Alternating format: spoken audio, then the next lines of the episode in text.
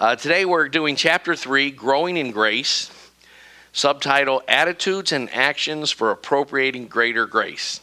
I like alliteration, so we got four G's and three A's going on there, couple, couple, uh, a double alliteration. So, growing in grace, attitudes and actions for appropriating greater grace. Uh, the theme verse of this of this series is John 1 16 and 17, where it says, For of his fullness we have all received grace upon grace. In the first message, which if you go jump down to Roman numeral 2, section 1, chapter 1 was called Grace in Perspective, the, the importance and meaning of grace. One, the, one of the final points we made in that message was that that verse actually means that grace came through Moses. Uh, the, the covenant of the law and so forth uh, was was by grace.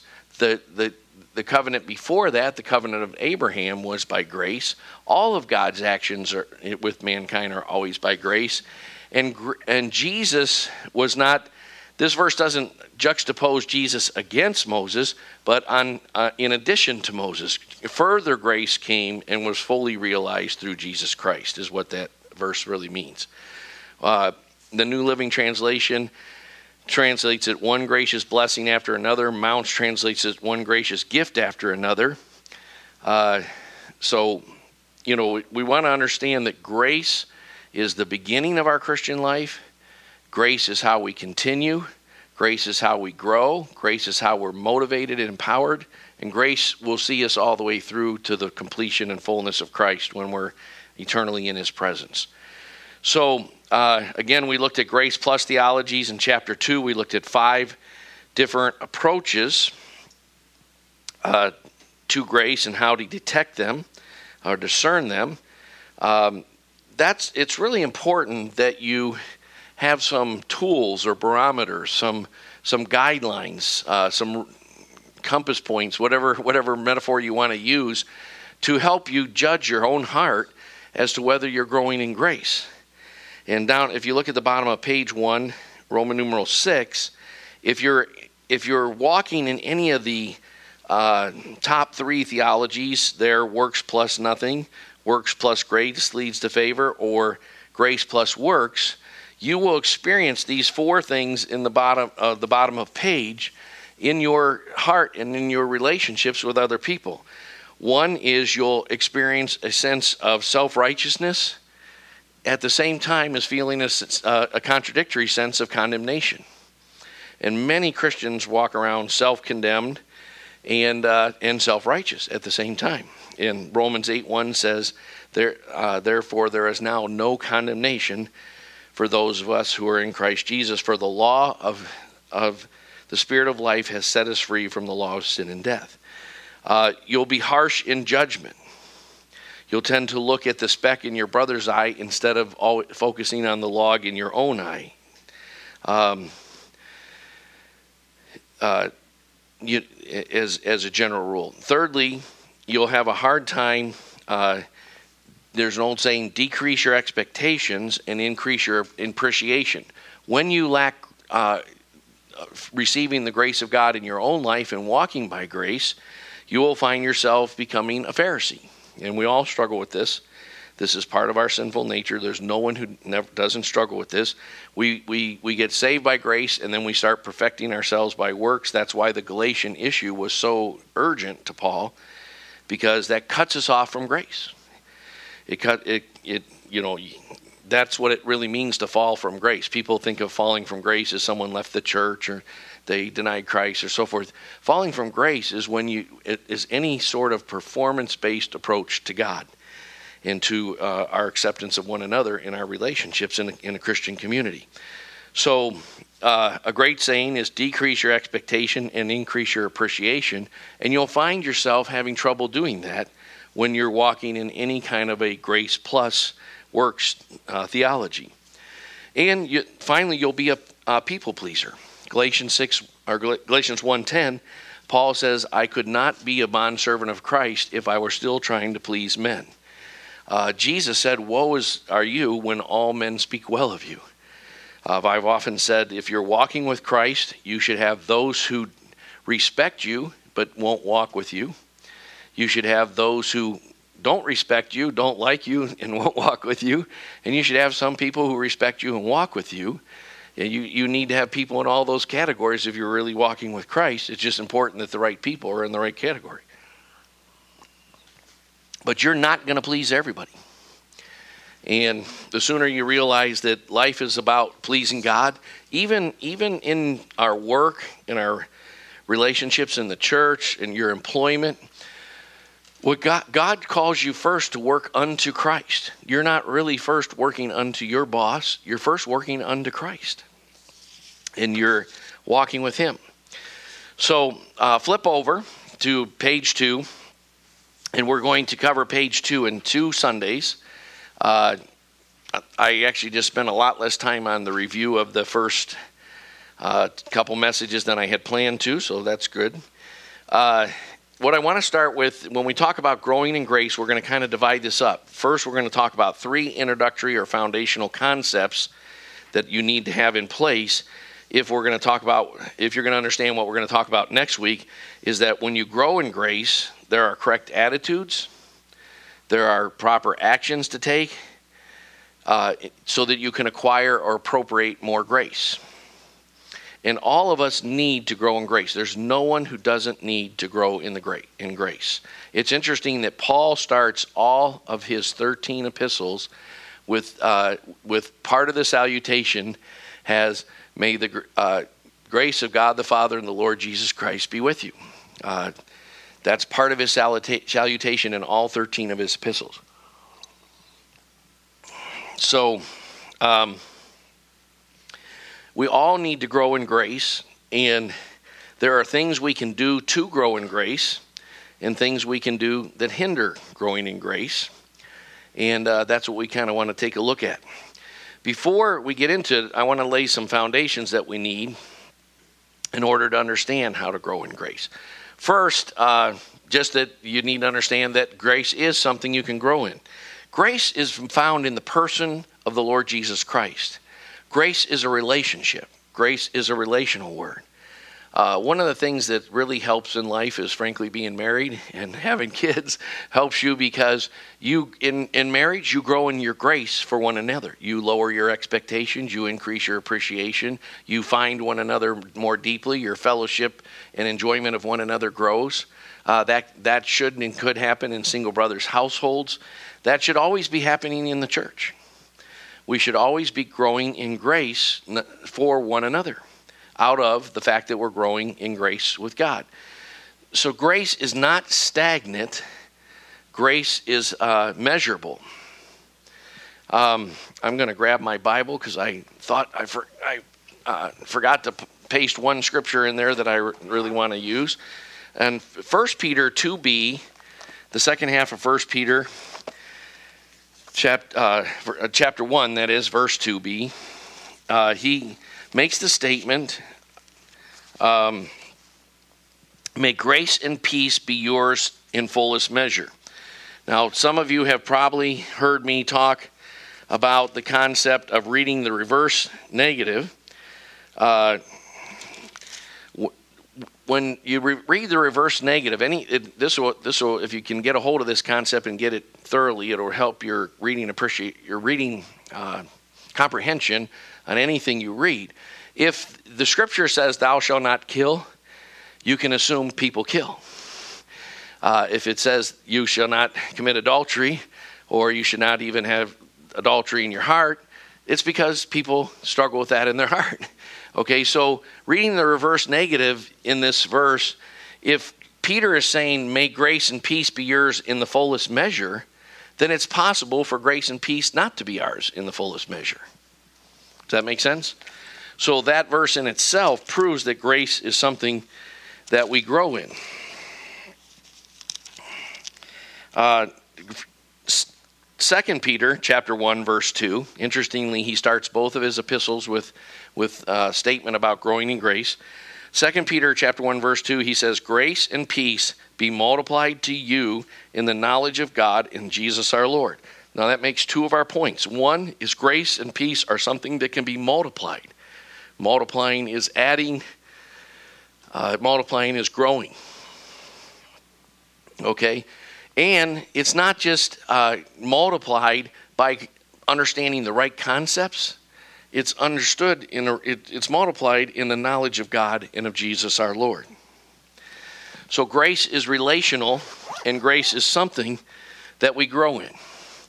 Uh, I could read uh, scriptures from, say, Second John. I could read scriptures from all of Paul's epistles that would bring out this point further. Look for it yourself as you read your New Testament.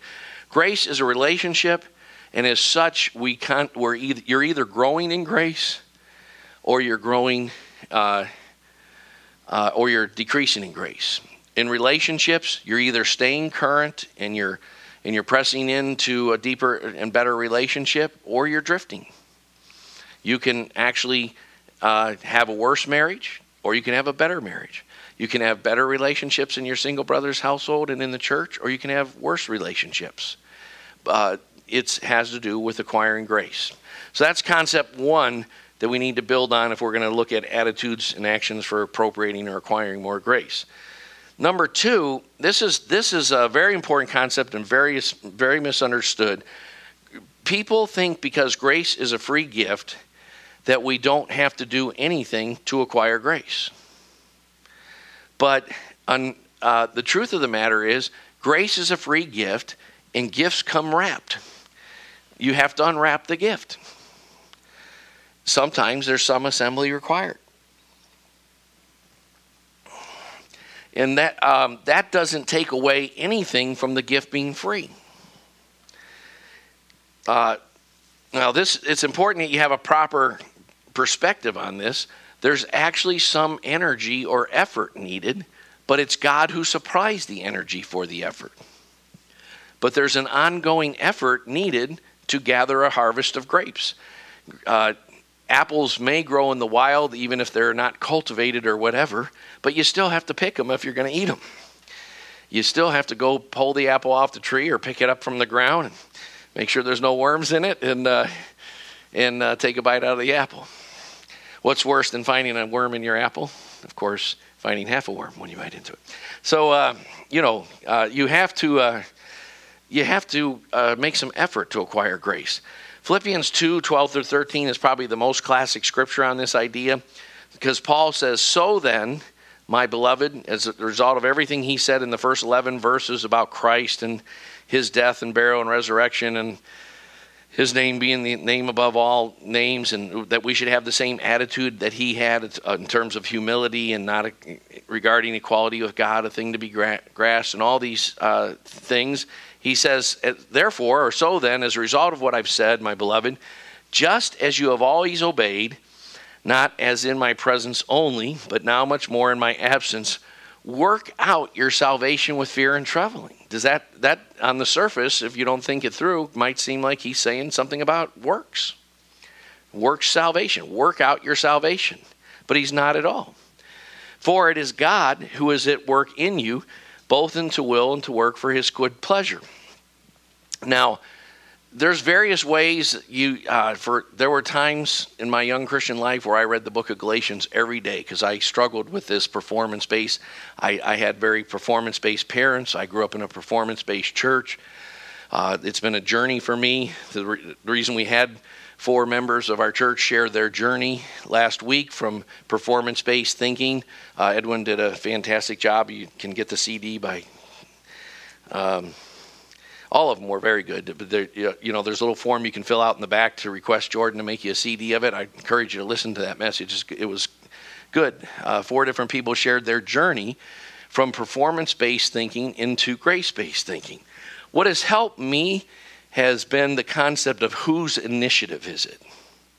Hebrews 11 says to fix our eyes on Jesus, the author and the finisher, some translations say perfecter or completer of our faith. Jesus initiates our faith, he sustains our faith, and, and uh, in all growth is growth at his initiative. He's constantly inviting you into deeper relationship. And he does it through what we're going to we'll look at in a minute called the delivery systems of grace uh, that's been a, a help to me because god is calling you to study the scriptures and to read appropriate Christian books. God is calling you to learn how to be filled with the Holy Spirit. He's calling you not only to be baptized in the Holy Spirit, but to be filled and filled and refilled and refilled again and, and filled again.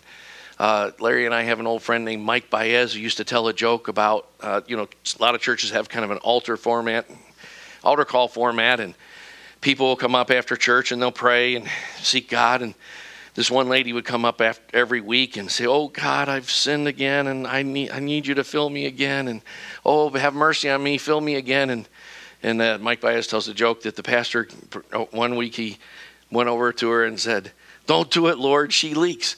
Well, well, uh, it's a good joke, but the truth of the matter is, we all leak. That's why He fills us again and again and again. There's no one who doesn't leak. Frankly, we leak like. Uh, have you ever uh, sieve? yeah. Uh, you know, we leak like a colander. Have you ever have you ever like turned the faucet on with a colander and, and uh, you know you can't fill it up because there's more holes than there than there is water coming in. The grace of God begins to plug those holes, but you will never, short of heaven, not need to be filled again and again and again with the presence and power of, of the Holy Spirit. You need to spend time with God drinking at his fountain. So, Hebrews 12, 15 through 16 also gets at this concept of that you have to unwrap the gift when it says, See to it that no one comes short of the grace of God. Again, learn to read the reverse negative. If he's saying that you should see to it that no one falls short of the grace of God, then guess what that means? It's quite possible to not see to it. And, and it's quite possible for us to fall short of the, what the grace of God is offering us. The grace, like uh, 1 Corinthians 10 13 says, no temptation has overtaken you but what is common to man. One of the great lies of Satan and the demonic kingdom that, that will help you to grow if you can overcome this lie in your mind and heart that your sins are greater or worse or, or more perverse or something than everyone else's and you're the only one that's ever struggled with spiritual confusion or or lust or uh, anger management issues or or what whatever it is that you're uh, guess what? You, your brothers and sisters in Christ have struggled with that. People are always a little amazed that I'm so free about my sins and, and so forth that uh, well what you know what we, if there's any righteousness in me at all, which is doubtful some days, especially my, according to my wife, but uh, if there is, it's by the grace of God. There's no good thing, Paul says in Romans 7, that dwells in our flesh. You have no uh, attributes that are worthy of praise that God didn't give you. He gave you life in the first place. He created your gifts, your talents, your calling. Uh, he, ca- he took you out of death and into life. He put a heart for righteous, the hunger and thirst for righteousness in you. Every th- good thing and every perfect gift comes down from the Father above. And whatever uh, is Christ like in you has been initiated and sustained and grown by the grace of God. So when he says, see to it that no one comes short of the grace of God. Then he gives one particular example, but he could have gave other examples that no one has a besetting sin of anger management problems or lust. But in this case, he says that no root of bitterness springing up causes trouble, and by it many be defiled. A root of bitterness, an undealt with problem, if you have somebody in the church or in your family or even in your place of employment that you're growing a root of bitterness to, there's a proper way to deal with that. And if you don't deal with it, it will divide churches, kingdoms, uh, families, etc. And there's grace not to let that happen. You just have to take the initiative to, to do what the Lord tells you to do. Now, when you're dealing with people outside the church, people who aren't Christians, it might not always be wisdom to go directly to talk to them and talk to them and try to work it out. It may or may not, depends on the person and the situation. But in the church and in the family, it's always imperative that the first thing you do is go and try to talk it through. If your brother sins against you, go and be reconciled to your brother. If your brother has aught against you, go and be reconciled to your brother. So the Bible puts the puts the uh, command on on all of us that if if you've sinned against your brother, or your brother thinks you've sinned against him, you're you're to take the initiative to go. If it's the other way around, you're to take the initiative to go. So the first one that gets there is just being is just responding to the grace and the commandment of God first. That's all. Ideally, you kind of run into you, you have another problem to work out because you run into each other and knock each other down on the way to get to get reconciled. So um, it's important to to uh, to get the concept that that grace is free gift, but it has to be unwrapped. Now, I'm going to give us three little illustrations of this that I think would help us uh, get a hold of it. I got a little bit more time than I thought, so uh, next week, Matt, uh, Larry's going to read Matthew 22, 1 through 14, which illustrates the first point, and he's also going to read Hebrews 12, 4 through 13, which, and we'll revisit these a little bit next week. But coming to Christmas dinner has always been my favorite analogy of how this grace thing works. Let's, uh, it, you know, uh, many families have traditions like this. We have a Weiss family tradition that we always invite some people that don't belong to our family. and usually they're people who have some need to be invited, such as uh, there's been a friend of Carla's that we whose family lives in New Jersey, and because of her job situation, she's able to go home to New Jersey for uh, for Thanksgiving, but she's not able to go home for Christmas. And so we have her be part of our family for Christmas. Uh, we've uh, Charles and Sydney and Jordan have been part of our family Christmas at times. Uh, if you remember Gary, who used to uh, work on the building, who I met in the, going down to share the gospel in the jails, and he would come to our family Christmas. But uh, and we would always have at least one gift for the person we invite. They might not get as many gifts as the people from the you know brothers and sisters giving each other a gift or whatever, but we'd always make sure we have a good gift for the person we invite. Now, a person could say, What? I'm invited to family dinner and there's going to be a free gift? What's the catch? That's how we think, right? You know, what's the catch? What, what's the cost? Well, it, it's kind of a, that's kind of the mystery of grace. There's a cost to unwrapping it, but Christ has paid the cost, and Christ motivates you to pay the cost. And Christ is the one who who give, helps you understand in the first place that that gift's worth unwrapping. There's certain people, if they gave you a gift, you'd be quick to want to unwrap it. Other people, if they gave you a gift, you might be like, I don't know if I want to unwrap this. Maybe it's a whoopee cushion or, you know, whatever. You know, maybe it's a trick or something. So, you know, Christ is the one who helps us see the kingdom of God in the first place and want to unwrap his gifts like the song Amazing Grace. It was grace that taught my, fear, my heart to fear, and grace my fears relieved. So, what's the catch in the Christmas dinner analogy? Well, you actually have to come to Christmas dinner. And you have to enjoy a feast and a banquet. It's amazing how many times Jesus uses the analogy of inviting people to a feast and a banquet. And people have all these excuses about why they don't want to come to the feast. He's inviting you every day to dine in His presence on His Word. But we have lots of reasons we don't want to go to that feast. He's indi- inviting you to come clean and with your sins. He's inviting you to all sorts of ways to, to open up more grace to you. And He's the one that helps us see that unwrapping that present is worth it.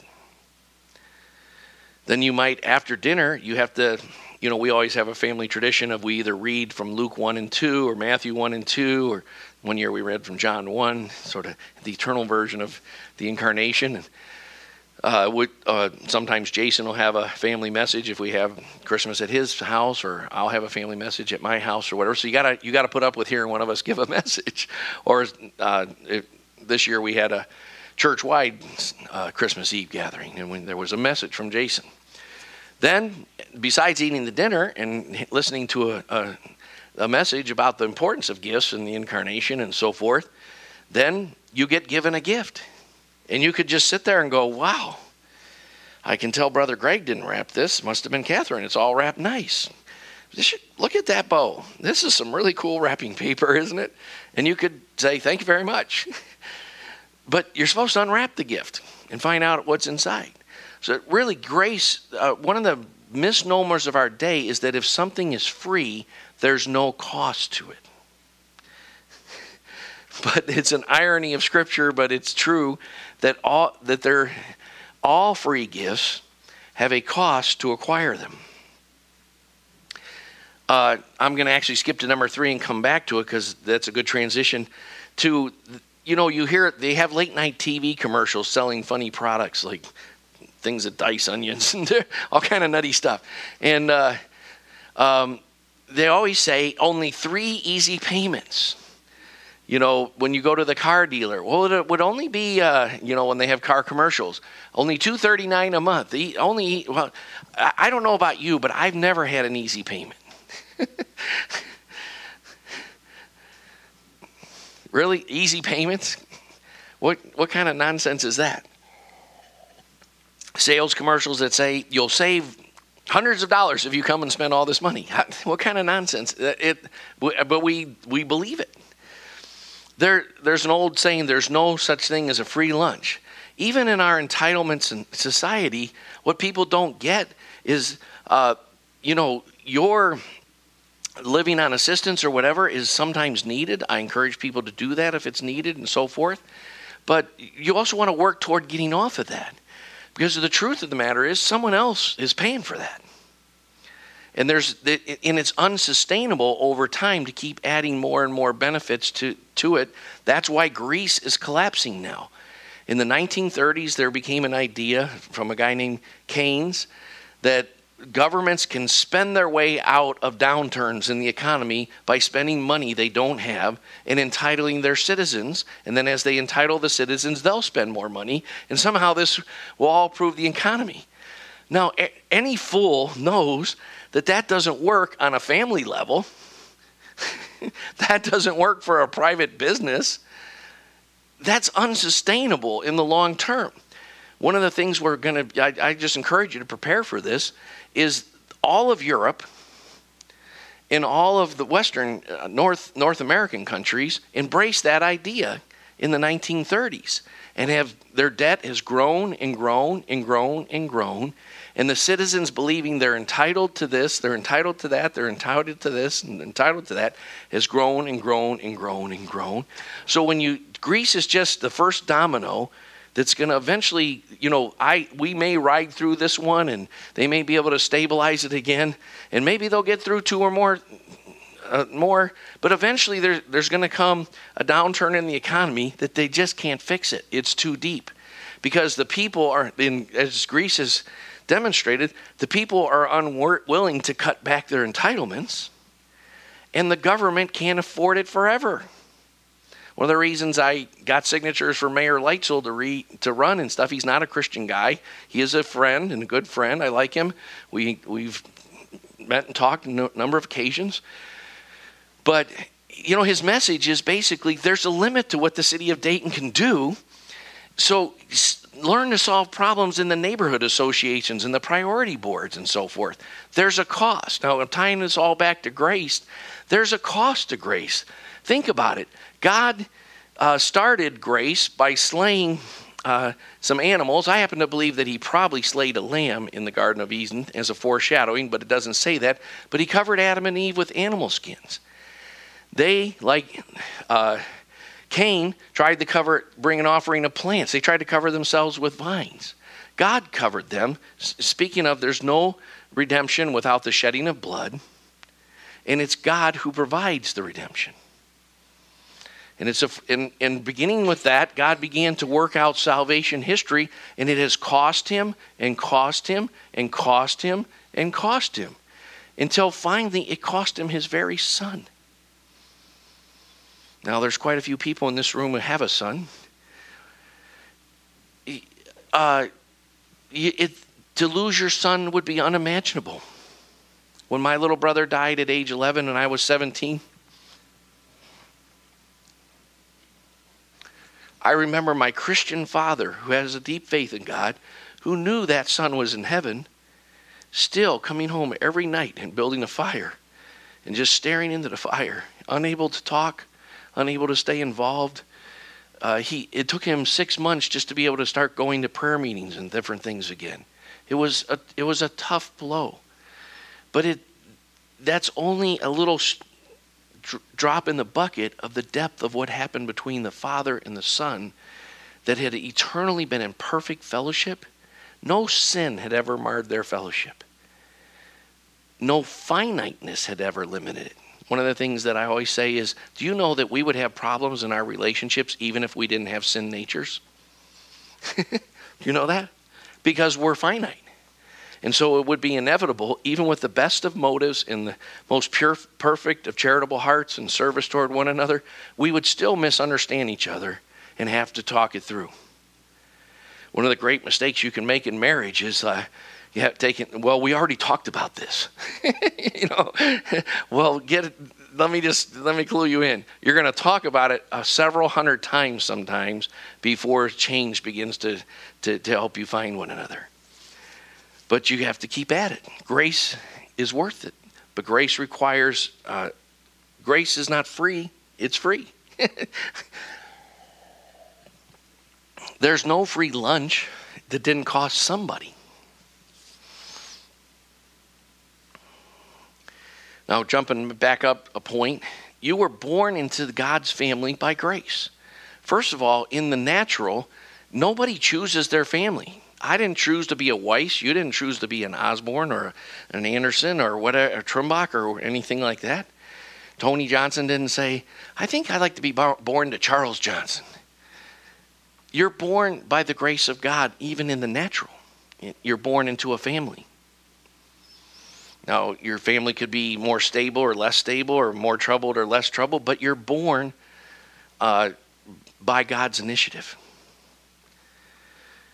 And when you're born again in the kingdom of God, it's Him that convicts you of your sin. It's Him that draws you to the grace of God. It's Him that grants you repentance that leads to life. And He grafts you into His people. God never saves you just as an isolated individual.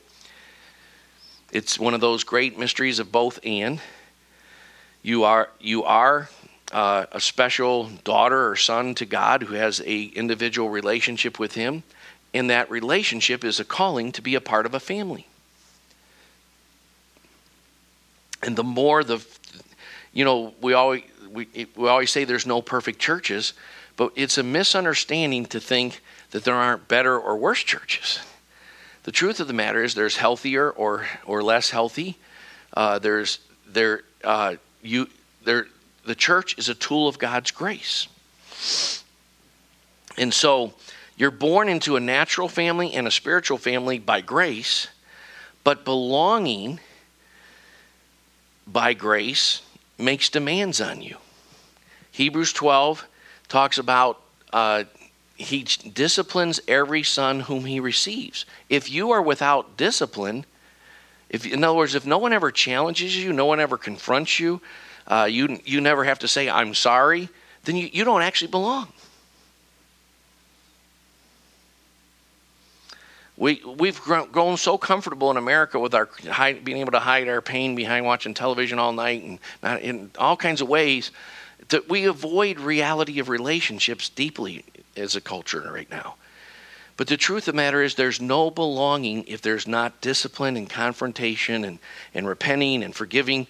There, there was this humanistic, nutty movie in the 60s, or I think it's probably in the 70s, and there was a line Love means having, never having to say you're sorry. And I'm just, I, that is just the most absurd, false statement there ever was. Love means always having to say you're sorry. Sometimes I just say I'm sorry before the conversation starts because I know I've probably screwed up. I can remember coming home from church in 2003, the conversation that, that started this church. My wife says, I've got to talk to you. And I'm thinking, oh my God, what stupid man, insensitive thing have I said that I'm going to be repenting? I'm already sorry. and it, this time it wasn't me, but usually it was. You know, and she said, I, can, you know, you know, if we don't start a church, our kids will never know the worship that we think, know, et cetera. But, you know, the truth of the matter is, love means always having to say you're sorry. If you're without confrontation, without discipline, without instruction, without correction, you don't belong. All right, let's jump down to point C of number seven grace delivered. we're going to look at this in, uh, more thoroughly. I'm just going to introduce this concept here, but we're going to look at this more thoroughly in chapters 4, 5, and 6. There are three ways that God delivers grace to us, and they're all supposed to be inextricably intertwined all the time. And next week, I'll tell a little story of, of how that worked in my life in one particular incident. But God delivers the, the grace to you through the scriptures. Today, Emily's going to have an announcement and share a thing that she's been working on that uh, I'm so thankful for called the, the Grace Christian Fellowship Recommended Foundational Book List. And they're books that we think will help you find grace. Paul says in, in, in his last uh, talk to, in, Acts, in Acts 20, in his last talk to the Ephesian elders, he says, I commend you to God in the word of his grace. Grace comes through scripture study. And it, you know what? There's this attitude to well, if you could only get five minutes, well, that's better than no minutes, that's true. But the truth of the matter is, the Bible says, be diligent to study the scriptures. You know, devotionettes make Raisinets and I'm not trying to, again, you're not more accepted by God if you study Scripture. That's the trap of performance base. But as you study God's Scriptures and you, through Him, hear His voice, relate to Him, He speaks to you through the Scriptures and so forth, you grow in the grace of God. You don't have to do that to be accepted as a Christian. You get to do that because you love your Father. Most little kids want to be with their father more. You know, my favorite memory of probably of all my kids was my, my youngest daughter when she was three trying to talk me out of going to work one day. She was three or four years old, and, and uh, Daddy, don't go to work today. Stay home and play with me. And I'm like, well, Daddy has to go to work. you know, I was working for a guy named Greg Jackson, a financing company, and I'm like, yeah, you know, I don't think Mr. Jackson would have appreciated it too much if I stayed home to play with you today. You know, uh, and she and she doesn't take no for an answer very easily. She had all these reasons why I didn't need to go to work, and uh, you know, grace is coming to God through the Scriptures is not because you have to to find acceptance or favor it's because it's how you unwrap the acceptance and favor He's giving you. Likewise, the Holy Spirit. People want to go only so far with the Holy Spirit because deep down we sense that, that we're going to lose a little bit of control and different things if we go deeper with the Holy Spirit. You don't have to go deeper with the Holy Spirit, but you get to go deeper with the Holy Spirit. You know, Peter didn't have Peter could have kept hanging on to the boat and for dear life and so forth, or he could have responded to the Holy Spirit in the voice of Jesus when he said, Come. Now, that's a pretty far out uh, kind of adventure with God to walk on water. I, I have yet to have an experience like that. I've had some pretty cool experiences with God and some that are very adventurous. But that's that's awesome, isn't it? I mean, if God calls you to walk on water, go for it. Uh, you know, um, the Holy, you know, we as we drink of the Holy Spirit, He's called the Spirit of grace in Hebrews. And the church, we'll we'll look at that for a whole week in this series, but we cut ourselves off from. You want to get every aspect of what the church has to offer. The creeds, the scripture readings, the communion, the personal discipleship, the small groups, the confessing our sins to one another, the an accountability partner, all this kind of stuff. You want everything you can get out of your local church. Grace is delivered to us when you when you turn on a pipe. I've been doing a lot with plumbing and pipes lately, fixing all the plumbing in the bathrooms. And uh, when you turn on a pipe, water comes out. Now we don't, you know, you, we don't think about that at our kitchen sink that much, but actually there was a very complex delivery system that brought that water to you. The the scriptures, the Holy Spirit, and the church working in conjunction with each other all the time are God's delivery system to grow in grace. Next week, we'll look at attitudes and actions for appropriating greater grace.